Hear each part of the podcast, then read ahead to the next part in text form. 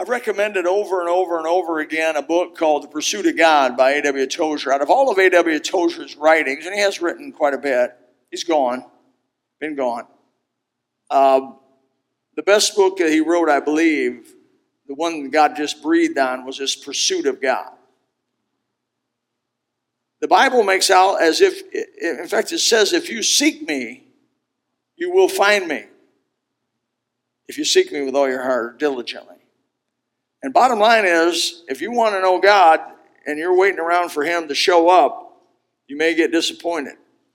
But if you want to know God, the true and living God, the maker of all that is, and you want to know Him, you begin to seek Him. And that, that's a, a diverse thing. Uh, he'll show up, you'll find Him. You will. You'll find Him. Backsliding for a Christian is just the lessening of our seeking God. It's when we back off and we begin to read less, pray less, ask less, do less, and God backs off because uh, he's offended. The Holy Spirit is sensitive, easily to quench the Holy Spirit. It's easy, not hard. Easy to grieve the Holy Spirit of God, not hard. He's sensitive. And what I like about this book is uh, he just brings some very simple truths out. I picked up on one, developed my own sermon around it, preached it in 2011. And I thought, and it just hit me the other day again as I was praying, God, what do you want me to do?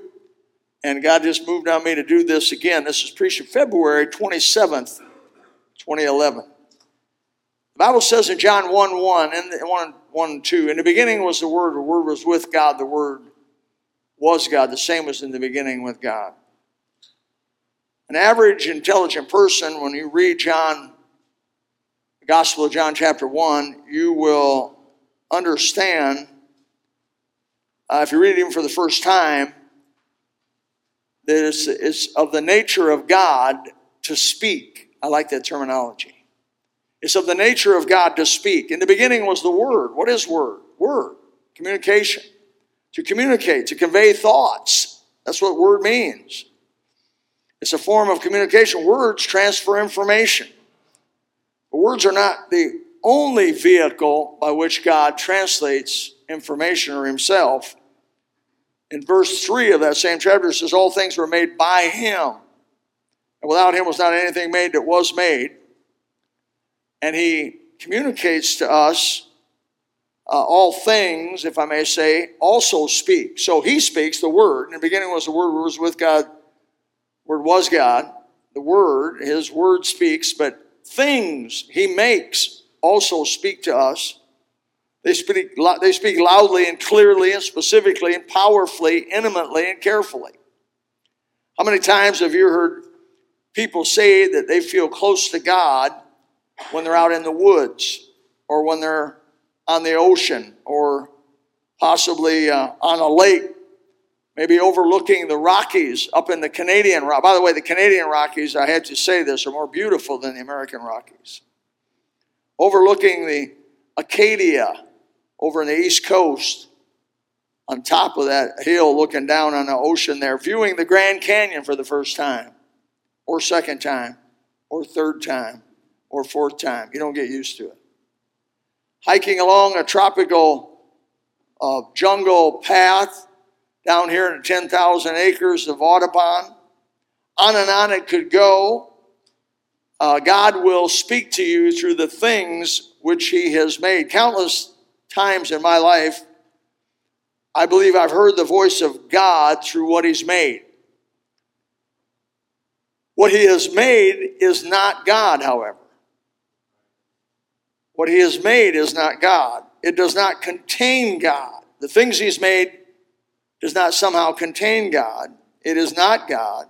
It is simply a reflection of his person, his abilities, his tastes, his subtleties, and his creativity, and so many other things also. Viewing this vast, colorful array of tropical fish when I dove in the Keys, my wife and I dove in the Keys. We dove all around Cayman Island. We dove uh, around many of the different islands in, in the Hawaiian Islands also the Bahamas. Um, things that would really take your breath away when you look at them. I mean, it's just hard to believe anything's that beautiful that almost nobody can look at. You know what got me when I dove on that stuff is almost nobody has ever seen this stuff. Uh, Jacques Cousteau invented the aqualung in 1948. Before that, almost nobody, except if you wore an iron hat and lead shoes and were tethered on a air hose, which was expensive and rare, could you ever get down there to look at that stuff? Glass bottom boat just don't cut it. To see the corals and the, the variation of growth and plant life under there, and then the variation of fish and and, and creatures uh, that describe that defy description. Uh, you see, so uh, they speak to you. They speak to you of who God is in some measure. His sense of diversity, they tell you about. His sense of color. You learn without too long in, in going around this world that God can put colors together that we can't. He loves, and that's why I like bright colors. I mean, people, say, you know, like this morning and tonight, because uh, it's my best shot at doing what I see God do, and I fail miserably at. His sense of style, the, the way the fish are shaped, the way the birds are shaped, the shape of them, the style of them. Uh, we got this white bird that walks around here, real tall bird, and he's always white. He lives outside. I know if I wore white pants one day, they'd be ruined and we have to throw them away. But that white bird can go and, and get in the water and get in the mud and get in the outdoor. And every time you see him, he looks brilliant white. He don't just look white, he looks brilliant white. A sense of uniqueness, God's sense of uniqueness, how I don't know, and I didn't do I didn't do any homework on this, but you're more, more welcome to how many how many bugs there are, or they know of. How many how many insects are in the world? Now they're finding new ones. They still find new stuff. How many variations of fish are there? How many variations of water mammals are there? How many variations of birds? How many kinds of birds are there? Uh, how many different kinds of bacteria? the micro world. How many different kinds of parasites? Lots of them. I've had a few. And uh, his combination uh, is amazing uh, to see. He makes stuff, God makes stuff very, very tough at the same time as very tender in it. He makes stuff delicate but powerful, rough at the same time fragile. God is speaking everywhere. He is a communicator, the maker of communication and the master of communication. He's speaking everywhere, all around you and I, and He's constantly and continually seeking to reach out to us. You say, God don't care about me. Are you kidding me? Psalm 19 says it this way The heavens declare the glory of God, and the firmament showeth forth his handiwork. Day unto day does what? Utter a speech. That's that communication. Night unto night showeth knowledge. There is no speech nor language where their voice is not heard. God said, You can't hide from me. You can't hide from me. I'm everywhere. I mean, I'm, I'm not talking about that he is this, but this is an expression of who he is by what he made. God's word, God's words, if I may say, are inherently him. So consequently, the words he speaks are life because he is life. Maybe one of the hardest things Jesus had to accomplish at the crucifixion was to be careful what he said. You and I say stuff, it don't come to pass. Jesus says stuff, it comes to pass. In the beginning was the Word, the Word was God. In other words, He spoke into existence everything that is animate and inanimate, visible and invisible, whether it be thrones or principalities or powers. He spoke it all into existence.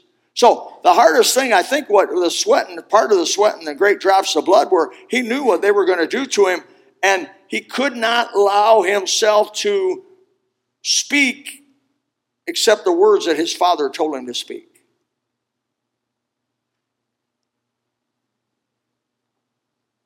Life is not something that God possesses, is something He is. He told Moses in the burning bush, maybe the deepest truth you can say, he could say about himself. He says, I am. Simple, but profound. Profundity. His words are life. He spoke to, to something and it became something. Actually, he spoke to nothing, ex nihilo. Out of nothing, God made something. He made matter. And then from matter, He made the rest. Chaos heard it and became order. Darkness heard it and became light. Nothing inanimate resists God's word because it all came from Him and has no will of its own. The earth, the seas, the animals, the plants, the fish, the sky, the planets, the sun, the moon, you name it, it simply reacts to His word in absolute compliance. Think about it. We are the ones out of control.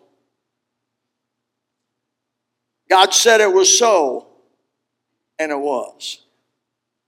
He said, Let there be light, and there was. God is, and He is speaking to us two very basic theological truths. Man and angels are the only creatures He created that can resist His will. If you think about it this way, everything else is compliant to him, except angels, some angels, and man. God is speaking to every person about himself because it, because it is the very nature of God to speak. He says in Romans chapter 1, we learn so much about how he communicates. And he says in verse 19, because that which may be known of God is manifest in them, for God has showed it unto them. Talking about people who've resisted. For the invisible things of him from the creation of the world are clearly seen, being understood by the things that are made. In other words, what you see tells you something about what you can't see. Even his eternal power and his Godhead. the writer of How Great Thou Art saw that, amen. That's why people like How Great Thou Art. That's why right up to the top five songs that people will say some of their favorite songs. In verse 32, it said, Who knowing the judgment of God, these people that rejected him in spite of the way he spoke to them and how he spoke to them. Who knowing the judgment of God, that they which commit such things are worthy of death, not only do the same, but have pleasure in them that do them.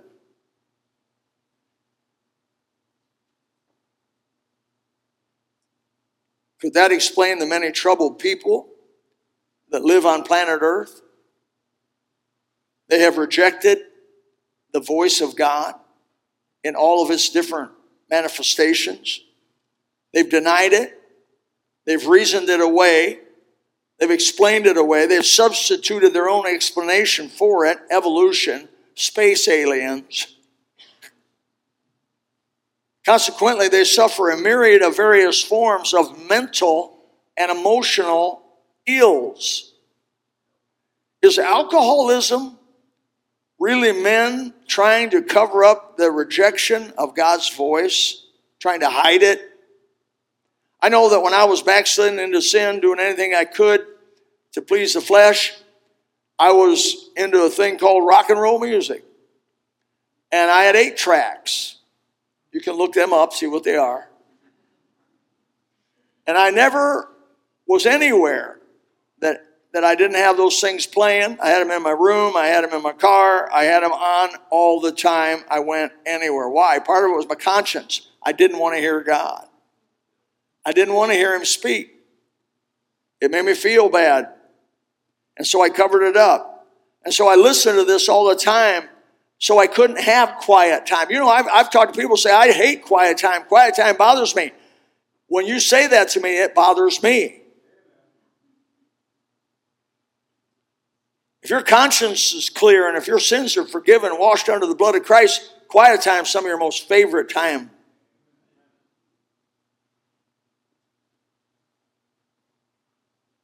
I believe there's mentally ill people and have so many mental ill pro- mentally ill problems like depression, anxiety, nervousness, fear, partially at least due to the rejection of God's voice and the denial of God's voice. If Jesus is peace and you move away from Jesus, what do you get? If Jesus is love and you move away from Jesus, what do you get? If Jesus is joy and you move away from Jesus, what do you get? Well, you don't get joy, you don't get peace, you don't get love.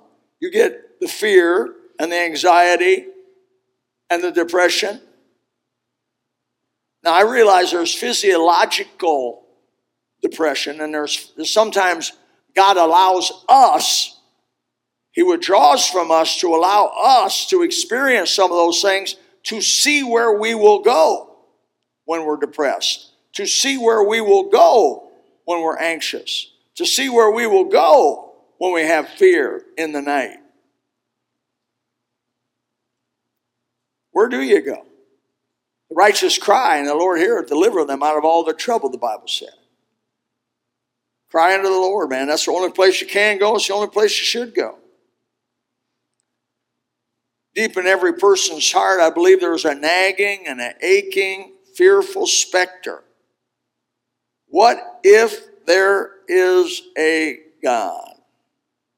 And what if Jesus really is his son? And what if there is such a thing as eternity? And what if I will have, what if there's a, as a thing of answering for the deeds done in my body? And what if there is a hell? When Gary Terwilliger, one of our founding members, the guy that poured all the concrete in all these three buildings, did all the work on it. Uh, Gary, uh, he died, 72 years old. He was uh, full of days, ripe old age, and uh, lived to 72. And I was privileged to be asked to do his memorial service. And I probably preached to more unsaved people backslidden Christians than I'll do all in all year, all, except for the beach. And and I didn't have any, I didn't have any notes. I didn't have to have notes. God came. God came. And I took the gloves off with him.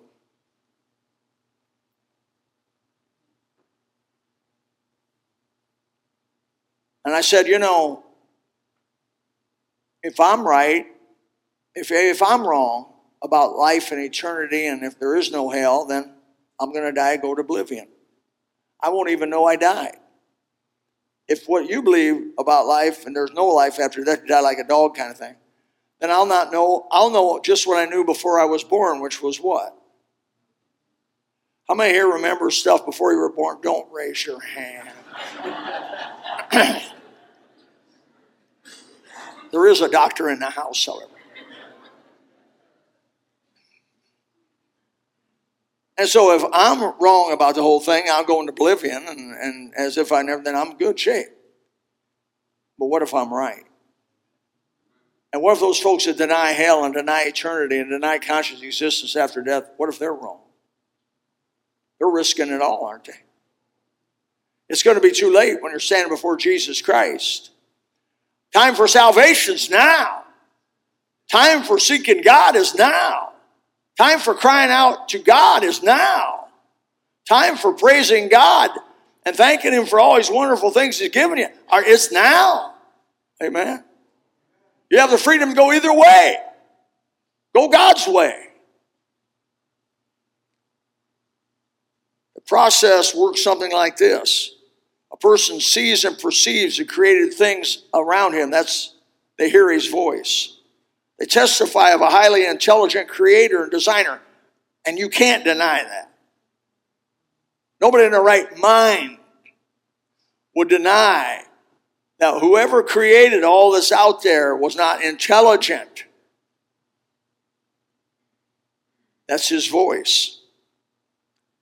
The next logical step is that you were one of those creations that He created. That's His voice. The fact that you have a conscience that condemns you, or uh, the fact that it sometimes condemns you, in fact, sometimes it says you're okay, but it's judging you constantly, testifies there must someday be a judgment. You wouldn't have a conscience if there wasn't going to be a judgment. If there's no judgment, why would you have a conscience? So the very fact you've got a conscience testifies that there's a coming day of reckoning. Then the fifth set is the specter of judgment either pushes you away from God or it pushes you towards God. If you decide that you don't like that, and for whatever reason you're going to deny that, then it says in Romans three different places, he gave them up, he gave them up, and eventually he gives them over to a reprobate mind. And then no thought of God even comes in their mind anymore. In fact, it goes the other way. If you want to know how some of these crazies out there come up with what they believe, it's because they've been given up, given up, and given over to a reprobate mind. If you go towards God, I think their choices are reconciliation or rebellion. Which will it be? If reconciliation, God reads your heart, He speaks to you again differently, but He speaks to you again. If received, God speaks to you again, and on and on to the act of conscience, to the act of a conscious redemption. At birth, a whole new level of new birth, that is, a whole new level of intimate communication takes place, and we begin to actually have the Holy Spirit within us and a whole new level of communication. Remember, it's the nature of God to speak he has a whole new level of communication and we can pray without ceasing back and forth. Then we begin to read the written word. So we have the word internally through the Holy Spirit, and then we get the written word, that's communication. So we have the internal communication, we have the external communication. And the written word excites the internal word. When I read this word, it excites the Holy Spirit in me and and they work together. And what's god doing is he's speaking to me. The spiritual if i may say resonance takes place like a tuning fork in a glass. This resonance grows or diminishes to the degree that you and i seek his speaking voice or his written word God has never been silent to you and to me.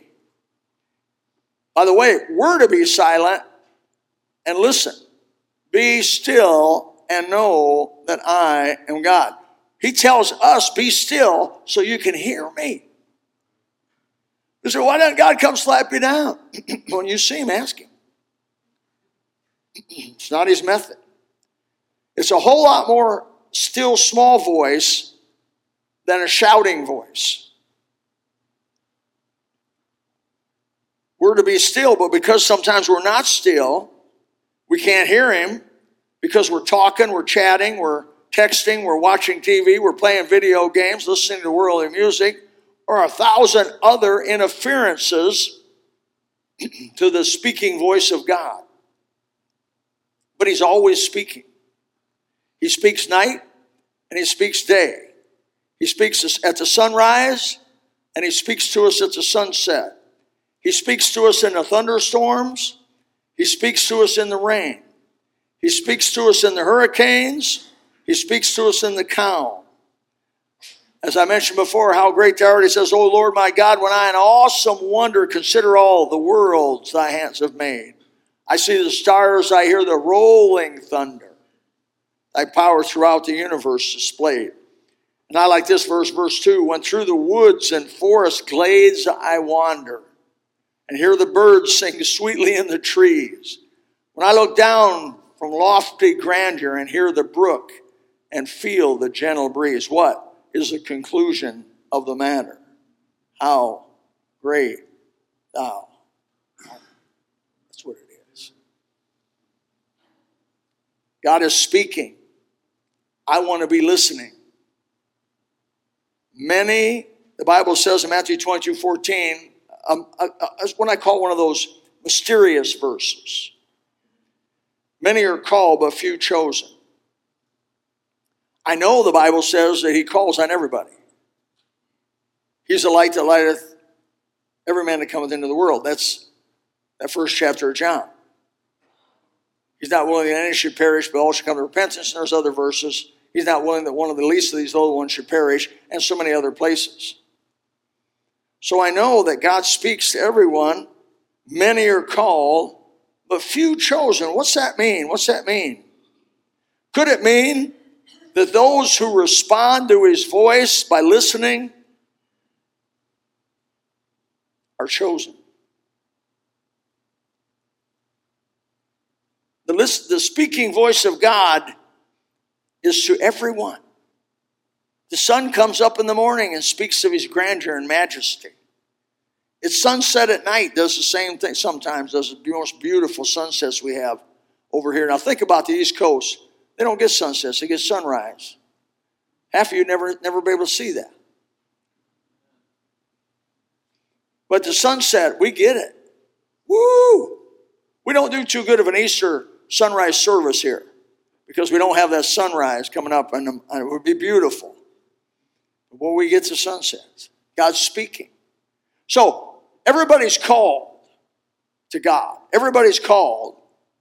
Some choose to listen, and those that choose to listen, God chooses them. Many are called, but few are chosen. You cannot be saved if you don't listen to God in His speaking voice and in His written word.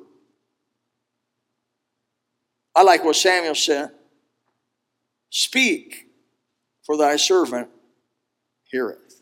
That's all he had to say. Speak, for thy servant heareth. Oh, Eli, even though he was backslid and pretty bad shape, knew something about the speaking voice of God, and he told little Samuel, he said, Go back and you just tell him, Speak, for thy servant heareth. When God comes by your house, speak, Lord. Now, we got a choice. Every time God speaks, you can say yes and comply, or no and resist. Resistance, God speaks less compliance, God speaks more. That's what it means by they that seek him early shall find him. They that seek him diligently, they that listen and respond and listen and respond and listen and respond and listen and respond, God is growing them. But those who listen, I don't really want that. I'm not ready for that. They wonder even if there is a God pretty soon. As they have done despite to the Spirit of grace.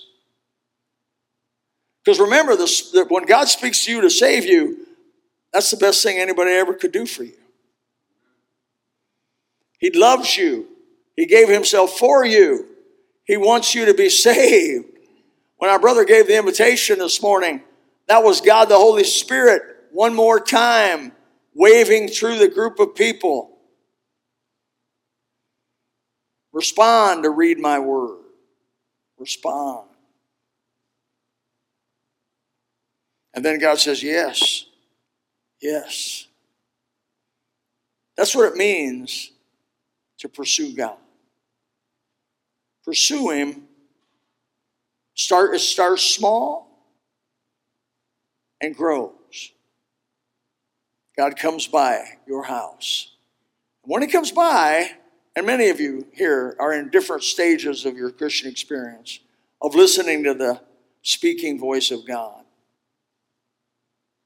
And as you continually respond to that speaking voice, and sometimes that speaking voice asks for really radical obedience.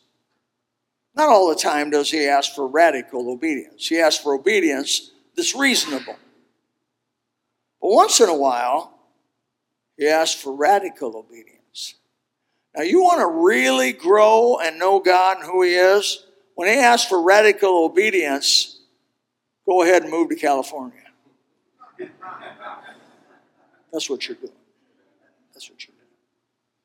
You're leaving us, your buddies. You're leaving your mom and dad. That's as low as it goes, baby. In their old age. They are old. His mama's not good health. But that's radical obedience. I, I'm almost I'm almost jealous at what's going to happen. Because what I know of God is this that if you'll respond in a radical way, He responds in a real radical way. To whom much is given, much is required, but also much reward. I remember in 1992 when uh, the deacon board asked me to consider being a pastor of the church. I'd been assistant pastor for 11 and a half, almost 12 years under Pastor McKinney. Pastor McKinney was having some Alzheimer's. We didn't know that because we didn't know he had Alzheimer's. He died of Alzheimer's. We didn't know that. But he was having some problems, mental problems. And uh, became more and more obvious as time went on. He was struggling.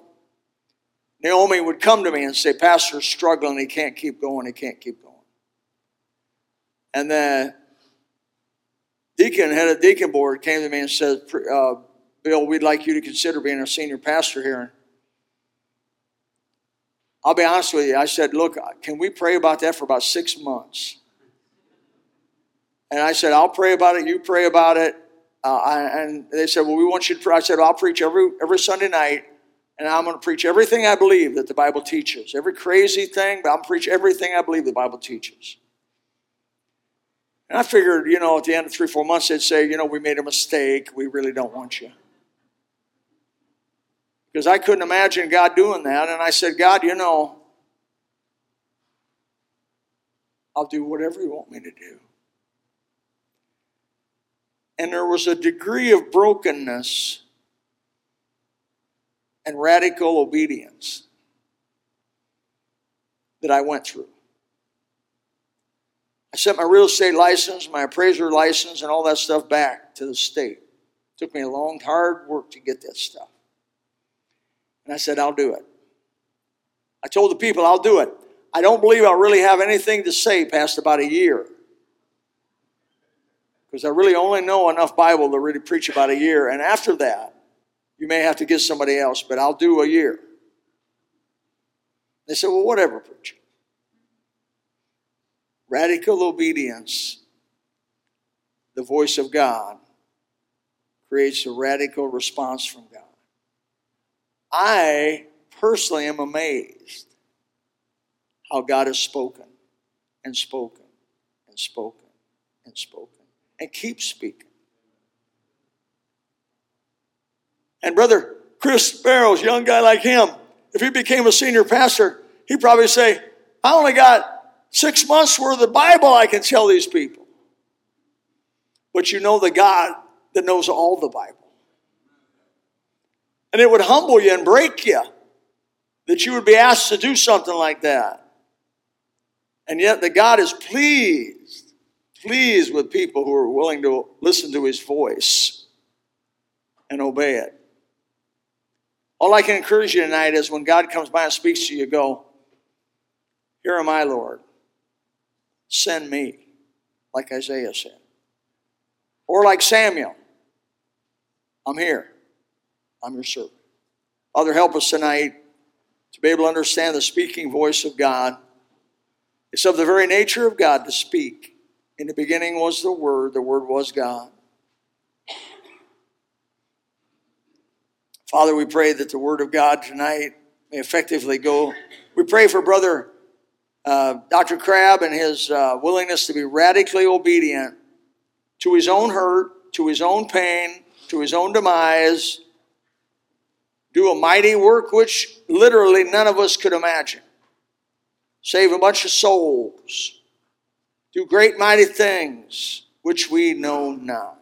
Help us. The person tonight that says, I'll do that bus route. I don't want to give up my Sunday mornings. I don't want to give up my Sunday afternoons. but Jesus is whispering to you. Jesus is calling. Calling, oh bus captain. Come home. Come on. Do it. I want you to go get them boys and girls for me. You say radically, Lord, I die to myself. I die to my Sundays. I die to my lunches. I die to my breakfasts. I die to my conveniences. And I give it to you because you died for me. And then get ready because God's going to come. And the manifest presence of God is going to come all over you. Dear one, when God asks you to do something, be privileged enough, have enough sense, say, Yes, Lord, here am I. Send me. Father, help us tonight. Help us obey your speaking voice. In Jesus' name, amen. Let's stand. If you would like to know more about the Lord Jesus Christ, you may contact us at the church website, gospelbaptistchurch.com, or you can go to Facebook and type in Gospel Baptist Church, Bonita Springs, Florida. Also, you could call the church office at 239 947 1285. Thank you, and God bless.